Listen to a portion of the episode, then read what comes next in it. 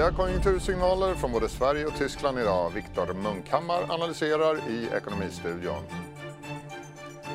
På måndag väntas Boris Johnson utlysa nyval i Storbritannien. Det är tänkt att äga rum den 12 december. Vad innebär det?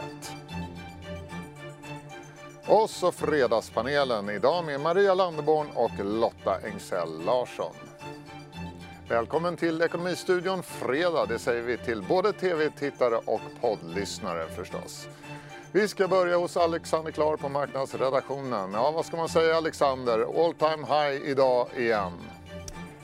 Absolut Jon, det tickar på på Stockholmsbörsen medan vi ser att övriga Europa går lite tyngre och det är rapportlyft eh, idag igen. Stockholmsbörsen som du eh, är inne på uppe på all time high upp 0,2 just nu för det breda indexet. Eh, allra mest bland de bolagen det är eh, hygienbolaget Essity upp 5% efter sin starka rapport. Eh, slog förväntan i stort sett på alla punkter i eh, rapporten och kom med en organisk tillväxt på närmare 6% när analytikerna förväntat sig 4. Swedish Match också en bit över förväntan, belönas med en uppgång på 5% Elux nästan lika stor uppgång även om man i alla fall om man jämför med vad analytikerna väntat sig eh, var ganska mycket linje, något över eh, när det kommer till den rapporten. Och så den stora rörelsen ser vi i, spelbolaget Kindred upp Eh, över 10 eh, procent. Kanske en eh, stabilisering vi ser i sektorn. Jag har Kindreds årsgraf här. Det har inte varit en så lycklig resa än så länge och är fortsatt ner nästan 20 procent. Men vi ser också att Kambi som kommer rapport idag är upp ett par procent och eh, efter de här två rapporterna så lyfter även övriga spelbolag något idag.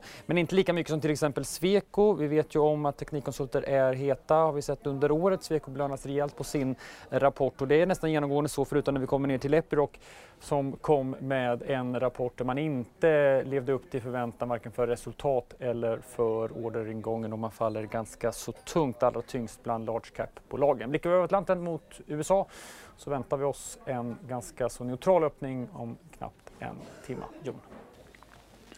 Tack för det Alexander.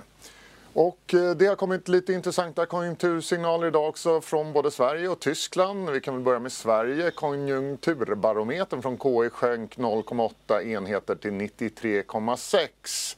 Den lägsta noteringen sedan 2013. Viktor Munkhammar, vår makroanalytiker, välkommen hit. Tack så mycket. Vad säger detta oss? Det säger väl oss att eh, det är en bekräftelse på det vi redan trodde oss veta kan man väl säga, nämligen att det går långsammare i den eh, svenska ekonomin. Det var inga jätteöverraskningar i den här barometern. Vi har ju vetat att det är svagt och KIs barometer bekräftar det. Det är, det är intressant. Det är på väg neråt. Det här ju, visar att läget i ekonomin är svagare än normalt. I två sektorer är det starkare än normalt fortfarande och det är bygg och anläggning och detaljhandel. I övrigt är det sämre Det här med vanligt. bygg och anläggning, att det är så pass starkt, det är intressant med tanke på att det kom en prognos från byggindustrierna häromdagen som pekade på att bostadsinvesteringarna eller bostadsbyggandet sjunker 8% i år. De räknar med en eh, sättning på 5% nästa år också. Men branschen som sådan håller emot? Ja, den gör det. Och det är väl det här anläggningsbenet tror jag då. Att, att bostadsinvesteringarna de har ju varit på väg ner ett tag. Även om nedgången där inte har varit fullt så, så stor som man kanske befarade för ett par år sedan. Men, men så är det ju anläggningar då, alltså infrastruktur och sådana saker som, som håller uppe. Och det är ju väldigt positivt att den delen av den inhemska ekonomin i alla fall eh, ser ut att tuffa på ganska bra. För andra komponenter då ser det klart svagare ut. Konsumtionen, det har kommit detaljhandelssiffror också. Ja, det går ju lite på tvärs mot det vi såg i KI-barometern. Det var SCB-statistik som visade att omsättningen i detaljhandeln steg med 2,6 procent i årstakt i september. Och det är en helt okej okay siffra, ganska bra. Eh, eh månadssiffror alltid Sverige, men tittar man på de senaste tre månaderna jämfört med de föregående tre månaderna så var det upp 0,3 procent. Återigen, inte fantastiskt, men helt okej. Okay. Så, så det är inte liksom så att alla står på bromsen här, men, men att det går långsammare i alla fall. Eh, det, men det är ingen panikstämning där ute i alla fall. Det kan man inte säga. Nej, det är väl tillverkningsindustrin där det är, är, blåser lite kallt. Nu har vi i och för sig fått rapporter då som har varit helt okej. Okay. Framförallt har de inte varit fullt så svaga som, som många kanske hade befarat, vilket vi har sett på många kursreaktioner också. Eh, men där är det ju lite eh, svajigt. Där kan man i och för sig också hitta, om man letar kan man hitta lite positiva signaler även i KI-barometern. Läget är sämre än normalt, har varit på väg ner i ett år. Men ser man bara till de tre senaste månaderna så kan man faktiskt ana en, en stabilisering på en eh, halvdan nivå förvisso, men ändå fick vi ju besked från Riksbanken igår att de tänker höja räntan i december. Mm. Tror de omprövar det efter de här siffrorna? Nej, de verkar eh, ungefär ha eh, liksom, skygglapparna på fram tills de är upp till noll och då börjar de titta på vad som händer i ekonomin. Det tråkiga med det är att de skulle kunna vara tydliga och berätta det. Att vi vill rätta till nivån på reporäntan. Vi vet om att det är helt uppåt väggarna att höja räntan i det här läget men vi gör det ändå av de här, de här skälen. Det skulle omvärlden förstå. Eh, det var en nästan lite provocerande tyckte jag att lyssna på Stefan Ingves på den här presskonferensen Han upprepade igår. flera gånger att det inte finns något egenvärde med nollränta. Ja, Men du tror och, inte på honom? Alltså det känns ju svårt att sitta och säga att riksbankschefen ljuger, det vill jag inte göra. Det, det, liksom, det känns inte kul. Eh, men jag har jättesvårt att förstå hur de tänker om de nu hänvisar till traditionella orsaker till att höja räntan, resursutnyttjande, inflationsutsikter, konjunktur. Som sagt, idag ännu en bekräftelse på det vi ändå har vetat ett tag. Det går långsammare. Eh, och då blir det ju en rent procyklisk manöver. Alltså man stärker konjunktursvängningarna att höja räntan i det läget. Sen finns det som sagt massor med argument för att varför räntan ska vara noll snarare än minus 0,25. Inte minst så vi har en grad av siffermagi i det här. Det känns konstigt med minusränta för många. Och det kanske har en negativ effekt på ekonomin. Folk blir osäkra. Är det kris? Vad händer? Minus? Sådär. Så då kan man väl erkänna det bara och så säga att vi vill ha noll eh, eh, fastän det, det ser ut så här i ekonomin. Så att, ja, jag tyckte det var lite beklämmande faktiskt att se Riksbanken igår. Du, vi måste prata lite Tyskland också. IFO-index eh, som mäter eh, industriaktiviteten eller näringslivsklimatet snarare i Tyskland har kommit nu på morgonen också. Precis, och det var ju oförändrat svagt från eh, september. Framförallt är det framtidsutsikterna. Det är lite tudelat där. Det är nuläget och, framtiden. Och framtiden är det som ligger riktigt lågt. Nuläget ligger eh, inte heller bra, men åtminstone lite högre. Men, men eh, oförändrat dåligt. Samma bild som vi fick i, i preliminära inköpschefsindex igår då från Tyskland, det ligger ju jättelångt ner, alltså långt under den här 50-strecket som man brukar prata om som är tänkt att vara gränsen mellan tillväxt och kontraktion ligger under 42. Så den här Så att, sättningen i den tyska ja, ekonomin? Fortsatt svagt i den tyska, men det man kan kanske glädjas åt till skillnad från förra månaden att fallet har inte fortsatt åtminstone. Möjligen lite samma mönster som vi kunde se då i tillverkningskomponenten i konjunkturbarometern att ja, det är svagt men det fortsätter åtminstone inte ner så att kanske har vi nu till slut hittat den här botten för industrikonjunkturen. Eh, jag menar, vi behöver väl lite fler noteringar för att kunna säga det, men, men, men eh, möjligen. Kommer den tyska ekonomin, är den inne i eller kommer den gå in i kontraktion?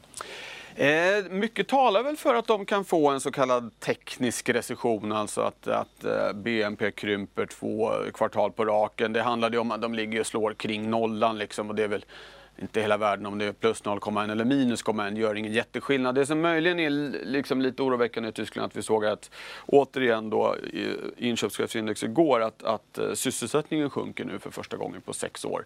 Det har ju verkligen varit, det har varit en stark inhemsk efterfrågan i Tyskland, jättestark arbetsmarknad och nu verkar det som den här som vi har pratat om i den här studion tidigare, att den här liksom, svaga industrikonjunkturen börjar smitta av sig på den inhemska ekonomin och då har man ju ett större problem. Är det också ett tecken på att kapacitetsutnyttjandet i ekonomin går ner så att säga? Ja, det sjunker ju då såklart. Och det är många som tycker att det egentligen är viktigare än att mäta de här, den här tekniska recessionen som du... Ja, att, att, att det blir, om vi nu får liksom recession i Tyskland, ja det behöver man kanske inte bry sig så mycket om. Men däremot så ska man nog titta mer på, om, som sagt det vi var inne på här, att det börjar smitta av sig på tjänstedelen av ekonomin, börjar synas i sysselsättningen, ja men då har vi genast ett, ett, ett större problem. Ingen hjälp att vänta från Tyskland i närtid alltså? Nej, men kanske har vi hjälp att vänta från Kina. Jaha, vadå? Ja, ja men den, det, det, tycker jag är möjligen lite underrapporterat. Mitt fel så mycket som någon annans. Nej, men det, I Kina har faktiskt eh, inköpschefsindex, som ju är en tidig och bra indikator, börjat stabiliseras och till och med vända upp lite på sistone. Vi vet att de har eh, satt in stimulansåtgärder i ekonomin och om vi får en stabilisering, en vändning uppåt i Kina, det här liksom vapenstilleståndet i handelskonflikten hjälper ju förstås till där också. Så hjälper det inte minst en ekonomi som den tyska, den tyska industrin och då eh, följaktligen den svenska eftersom vi är väldigt beroende av vad som händer i Tyskland. Så att, eh, vi kanske kan få en repris på det vi har sett egentligen i alla sättningar sedan finanskrisen. Det är trögt i världsekonomin. Kina liksom putta på lite på hemmaplan. Jag, och det, jag, och det jag pratade sig. med Anders Borg häromdagen, jag intervjuade honom och eh, han pekade på Kina. Han är väldigt oroad för Kina och det grundade han väldigt mycket på att han litar inte på den kinesiska statistiken. Nej, det är- den det är många som inte gör. Utan den styrs av staten och, eh, och så sa han, men någonting som man verkligen kan mäta och som man litar på det är den kinesiska bilförsäljningen. Mm. Och den sätter sig något otroligt, sa han. Är Alltså en tredjedel av Mm. Ja, ja, visst, det är inte där. frid och fröjd i Kina. Jag bara letar lite liksom... letar lite letar där ute i, i, i utkanterna. Och då tycker jag ändå man kan ta fasta på att, att eh, den här barometern då har, har börjat stabiliseras i Kina. Och i och med att Kina, eh, ja, det är en stor ekonomi. De står för en stor del av den globala tillväxten. Och börjar det liksom gå lite åt andra hållet där så skulle det kunna få eh, positiva effekter även här. Ljuset kanske kommer från öster alltså. Vi får hoppas på det. Tack så mycket Ja. Viktor Munkhammar. Tack! Då tar vi in Henrik von Sydow, omvärldsstrateg på Carnegie och Brexit-expert i studion. För Storbritanniens premiärminister Boris Johnson väntas utlysa nyval på måndag. Enligt planen ska britterna gå till valurnorna den 12 december. Ja, Henrik, vad hoppas Boris Johnson uppnå med det här nyvalet? Ja, han gör förmodligen bedömningen att eh, läget är låst i parlamentet, att parlamentet är i en limbo. Man kan inte ta det utträdesavtal han har förhandlat fram vidare där, utan det han hoppas då det är att få ett beslut om eh, ett nyval. Och där också då, han känner väl en viss medvind i opinionen. Tory ligger kring 35 procent. Han vill, hoppas väl då på att så att säga, kunna säkra en majoritet faktiskt då med det här modellen med enmansvalskretsar som man har i Storbritannien. Så han siktar väl på en, en, majoritet och vill få ett beslut om ett nyval på plats. Svårt att fatta beslut också om nyval dock. Krävs två tredjedels majoritet. Så, att han Så det är måste... inte säkert att det blir så? Nej, det är inte säkert på måndag. Han måste ju ha stöd av oppositionen. Han måste ha stöd av Labour i detta. Och Labour säger ju nej till ett nyval så länge det inte finns då garantier för att det in, med det inte riskeras ett, ett avtalslöst utträde. Exakt vad som menas med detta, det har Corbyn inte definierat. Jag tror att det finns olika uppfattningar i Labour om man ska säga ja till ett nyval eller inte. Men det... beror det på att han är rädd för att Labour ska ta stryk i det här valet? Hur ser opinionsläget ut? Och, eh, Tory ligger på omkring 35 procent. Det viktiga är att de trendar lite uppåt faktiskt under tiden som Boris Johnson har varit eh, eh, partiledare. Eh, Corbyn och Labour eh, backar ju något. De, de, de, de har inte riktigt momentum. Så att, eh, det, det, det kan spela in i det där. Sen är det svårt att göra opinionsmätningar i Storbritannien, eller hur? Just på grund av de här enmansvalkretsarna. Valkretsarna ställer till det. Sen ska jag också säga att ha ett val i december mitt i julruschen. Eh, det har du inte haft förut så att säga. Eh, det är väldigt volatila väljarströmmar. Det är en destabil eh, politisk miljö, det vet vi. Eh, du, du kan inte säga hur det här valet kommer att spelas ut. Du måste vara mycket ödmjuk för att bedöma utfallet i det här valresultatet. Theresa May eh, gick ju till val för två år sedan och hoppades på att få fram en Tory-majoritet. Hon tappade ju snarare majoriteten då och försvårade ju sin parlamentariska situation. Verkligen. Så det är ingen garanti att det här är en lösning på Vad händer brexitfrågan. då med brexitprocessen? Kommer man att rösta om Boris Johnsons avtal som man faktiskt har kommit överens med EU om? Kommer man att rösta om det i underhuset före valet eller efter? Det är en väldigt bra fråga. Eh, är det här ett, så att säga, ett, om det blir ett nyval, sker det innan eller efter parlamentet har antagit ett eh, utträdesavtal? Det är avgörande för investeringsmiljön. Har vi en valhändelse som kommer innan man har antagit eh, ett utträdesavtal, ja då är det ju fiasko för de sista eh, 14 dagarnas framsteg i den här processen verkligen. Då blir det en ny riskpunkt för marknaden. Osäkerheten eh, ökar med det den perioden med, os med osäkerhet blir också mer utdragen fram till den 12, 12 december. Så det är en besvärlig situation för, eh, för investeringsmiljön i Europa. Vi vet ju att Brexit har varit, så säga, haft betydande avtryck på sentimentet på Europas börser. Det har vi ju sett när vi såg ut att gå framåt här. Det där skulle vara en reversering av de framsteg som faktiskt har, har gjort. Vad säger man i EU då, i Bryssel? Mycket intressant. Om det är ett låst läge i London, eh, jag kan inte, det- är faktiskt ett låst läge också i Bryssel nu. Eh, det är egentligen Bryssel som har bollen här. Bryssel ska ju ge besked nu, eller EU27, statsregeringscheferna ska ju ge besked om hur lång blir förlängningsperioden. Det ser ut som de har svårt att enas om detta. Det är en splittring på EU-sidan. Det där är, eh, så vi skulle fått ett besked idag från detta från EU-ambassadörer. De skjuter på det över helgen, så det råder oenighet på EU-sidan. Och om en vecka så är det ju den första november? Låst läge i London, låst läge i Bryssel. Det är faktiskt bara sex dagar eh, till britterna ska vara ute. Fortsätter det låsta läget i London och i Bryssel, ja då går vi mot ett avtalslöst utträde den 31 oktober. Sannolikheten för detta kanske under 10% Men som sagt, i takt med att tiden går så, så kommer oron kan komma Men tillbaka. eh, vad tror du? Kommer, tror du att eh, EU kommer ge sitt godkännande till, Bryssel, eller till, förlåt, till Storbritannien att skjuta på besked till efter valet? Man passar bollen lite granna mellan sig. Nej, nej, nej. Mm. Alltså, EU måste ju ge besked om en förlängning nästa vecka. Det, Ja, det förstår jag. Så är det ju. Men, eh, eh, Men kommer man hur då långt ge blir förlängning? Hur lång kommer Ja, det bli? eh, jag får uppfattningen att fransmännen vill ha en mycket kort förlängning på kanske två till tre veckor. Eh, basscenariot är att de får en förlängning till sista januari 2020, men det finns de som argumenterar för en längre period eh, än så också, upp till ett år. Eh, men en kort förlängning, som Macron då ser ut att argumentera för, det skulle ju göra processen besvärlig de närmaste, eh, också under november månad då i detta. Allt som vanligt alltså. Brexitprocessen superrörig och eh, nästan omöjlig att eh, sätta, eller förstå sig på eller Svårt göra att- några förutspåelser om i alla fall. Ja, det, jag tror att antaget kan vara här att vi, vi investerare kommer få leva med en osäkerhet fram till jul om brexitprocessen. Tack Henrik von Sydow. Tack.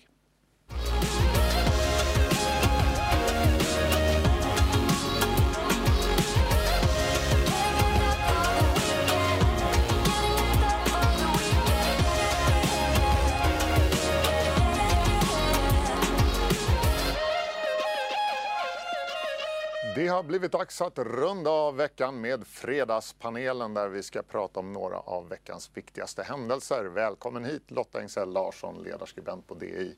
Och Maria Landeborn, strateg på Danske Bank. Det drar ihop sig till höstlov. Får ni höstlov, Lotta?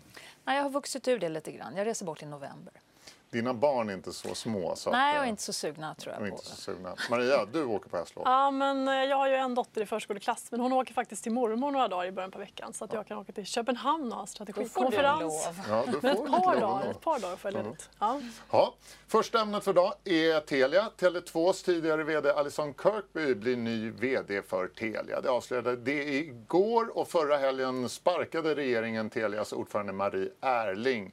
Hon ersätts med en gammal eh, Tele2-are, en annan gammal Tele2-are, Lars-Johan Jarnheimer. Telia, det har ju varit en usel investering för de som köpte vid noteringen. Kan Kirkby och Jarnheimer ge oss pengarna tillbaka? Vad tror du Lotta?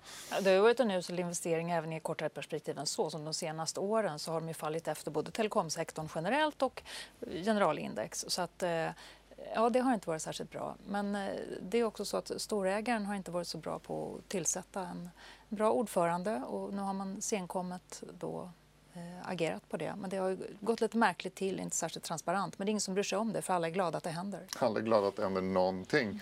Maria, vad tror du? Kan de få ordning på det här bolaget? Ja, men det kanske kan bli lite mer framåtblickande, lite mer liv i luckan än det varit de senaste åren. För man har ju fokuserat väldigt mycket på att liksom, städa upp gamla synder.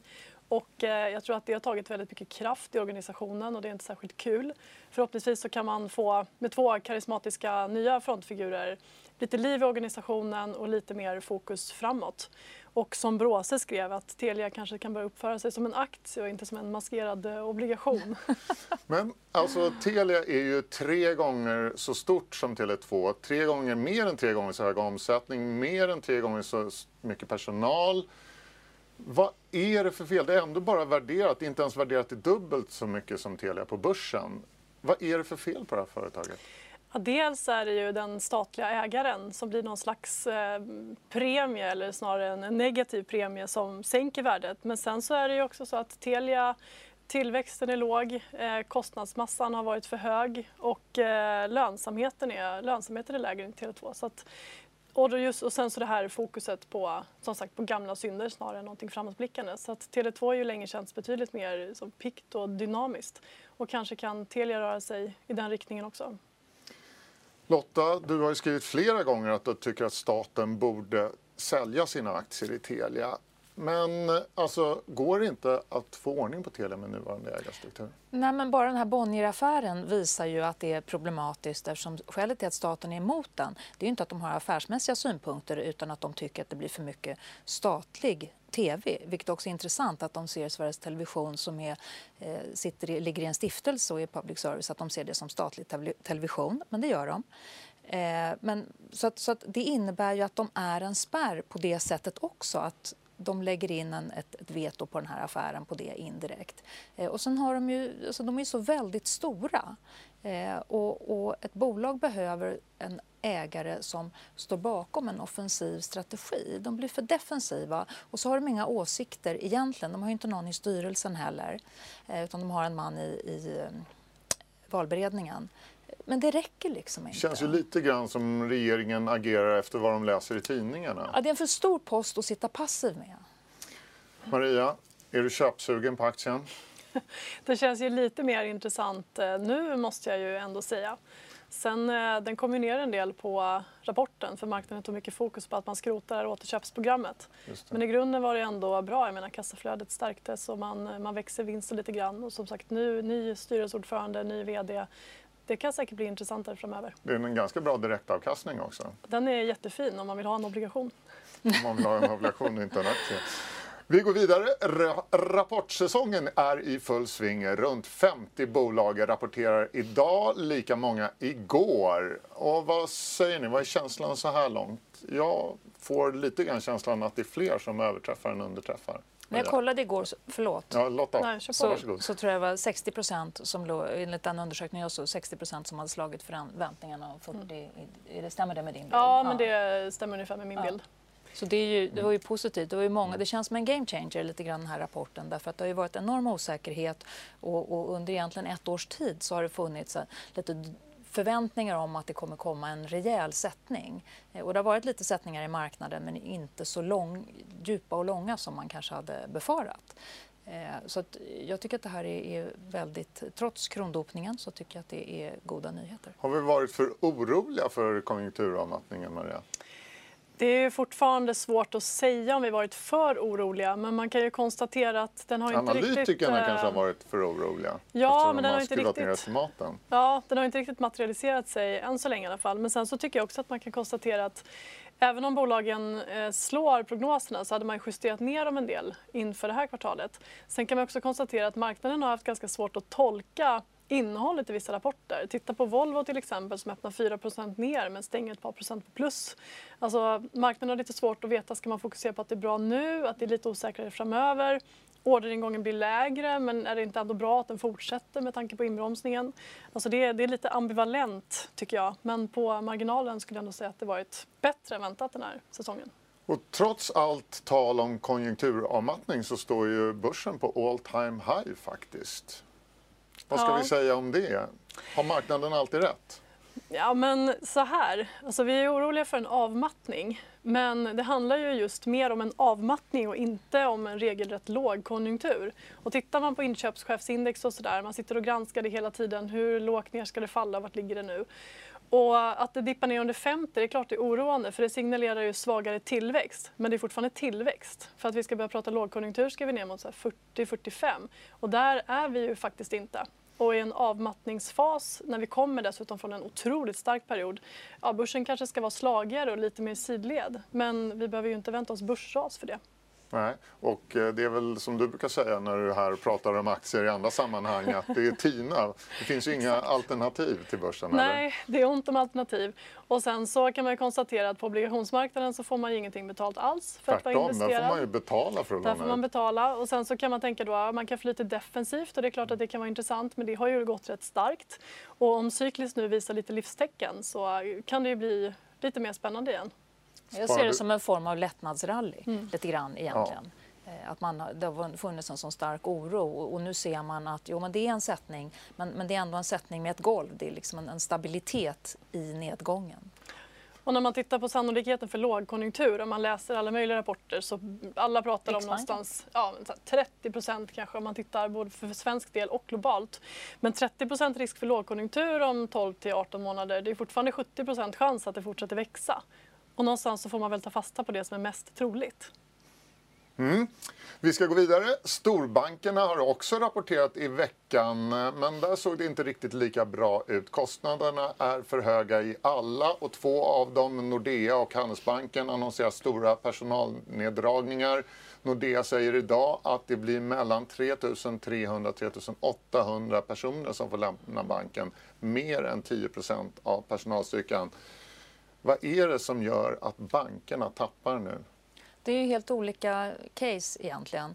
Eh, Nordea och Handelsbanken har länge byggt upp problem med kostnaderna. SE-banken var ju ganska bra egentligen, tycker jag. Mm. Eh, Swedbank har ju penningtvätten och samtidigt så ligger alla med de här kostnaderna för regleringar och eh, motarbeta penningtvätt som, som liksom ligger och puttrar hela tiden. Eh, så, så det är helt olika case, tycker jag. Ja. Men hela branschen lider lite av låg tillväxt och till viss del marginalpress. Men sen kommer ju ändå svenska banker från väldigt höga, höga marginaler i ett Enormt europeiskt perspektiv. Och Swedbank är en av de lönsammaste bankerna i hela Europa. Så det är lite andra problem, precis som du är inne på. Att det är lite olika case. Och det är de ju fortfarande, trots då att kostnaderna ökar nu lite grann. Ja. Men det här med nya aktörer då, konkurrensen. Pressar inte det bankerna också? Jo, men det gör det ju. Och digitaliseringen har gjort att det har gått fortare därför att nya aktörer kan nå ut på helt andra sätt och det är mycket lättare för kunderna att ta ställning till erbjudanden och ställa banker mot varandra. Så att det är klart att det bidrar också på marginalen men jag skulle inte säga att det är det största problemet, åtminstone inte än så länge. De flesta vänder sig trots allt till slut till ja, nisch, nischbankerna men som ändå är banker eller till storbankerna. Det är ändå där den stora massan fortfarande ligger. Men det är klart att det pressar det också.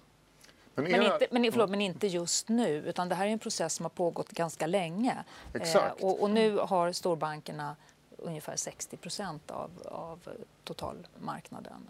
Och, och, det är klart att det är inte dåligt. Man började ju prata om det här redan för 20-25 år sedan när Skandia och ICA och alla de här andra nischbankerna började komma att nu mm. blir det konkurrens för storbankerna. Men det har inte märkt så mycket. Fast det har ju. De har ju just tappat det. De, har, de, de är nere på 60 procent, så senaste decennierna absolut. Sen har ju vissa nischbanker som Länsförsäkringar har varit extremt framgångsrika och jag menar SPAB, så att de, de är knappt nischbanker längre. Nej, precis. Ja, de är etablerade aktörer med nästan full sortiment. Mm. Och nu kommer ju ny konkurrens från sådana här fintech-aktörer. Då. Klarar ni på danska, klarar ni den konkurrensen? Ja, det hoppas jag att vi ska lyckas fortsätta vara konkurrenskraftiga även jämfört med dem. Och sen så tror jag fortfarande att även om man jämför bolån mot någon annan bolåneaktör så är det fortfarande många människor som vill ha ett helhetserbjudande och som vill ha en bank att vända sig till. man har sett att en del av de här nischbankerna har det ju lite tufft när man bara just levererar ett lån och absolut ingenting mer än det. Vår tid är nästan ute, men innan jag släpper iväg er så ska jag skicka en fråga till ytterligare till er. Och eh, det är följande. Det är den 25 idag, alltså löningsdag. Vad unnar ni er extra i helgen, Lotta? Vi går ut och äter middag ikväll. Du stödjer krognäringen i Stockholm? Absolut. Mm. Det, är, det är viktigt. Stockholm har blivit en fantastisk krogstad. Det har det verkligen. Ja, och väldigt uppbokad sådan. Man måste vara ute i tid om man ska få ett bord någonstans fortfarande. Så där är det högkonjunktur. Mm. Eh, jag, jag vet inte, jag ska inte unna mig så jättemycket. Vi ska ut till land och klättra löv. Så att, eh, jag spenderar pengar en annan dag. Eh, billigt i alla fall. Ja, det är det. Du spar. Jag undviker alltså, att trängas just löningsfredagen. Mm. Du spar till Köpenhamn. Precis. Lotta Engsell Larsson, Maria Landerborn, tack för att ni kom till Fredagspanelen. Och vi är framme vid sista raden och där påminner vi om att miljardären Roger Akelius var med i programmet häromdagen. Han lovade där att matcha alla donationer som görs till SOS Barnbyar, Läkare Utan Gränser och Unicef Sverige under november och december månad. Men historien har en fortsättning. Igår fanns följande annons på sidan 3 i Dagens Industri. FNs flyktingorganisation UNHCR vänder sig där direkt till Sveriges 190 andra miljardärer och ber om liknande stöd. Idag finns så följande eftertäckt annons i tidningen. Det står så här. Svar till miljardär sökes. Kära UNHCR, jag har beundrat dig flera gånger. Jag har redan tre förhållanden. Om du inte får tag i en bättre partner, låt mig försöka. Svar till Roger. Säg sen aldrig att en annons i DI inte lönar sig. Tack för att ni tittade. Nu blir det Closing Bell här i DI-TV. Det börjar 15.20. Ekonomistudion är tillbaka på måndag 14.30. Ha en trevlig helg.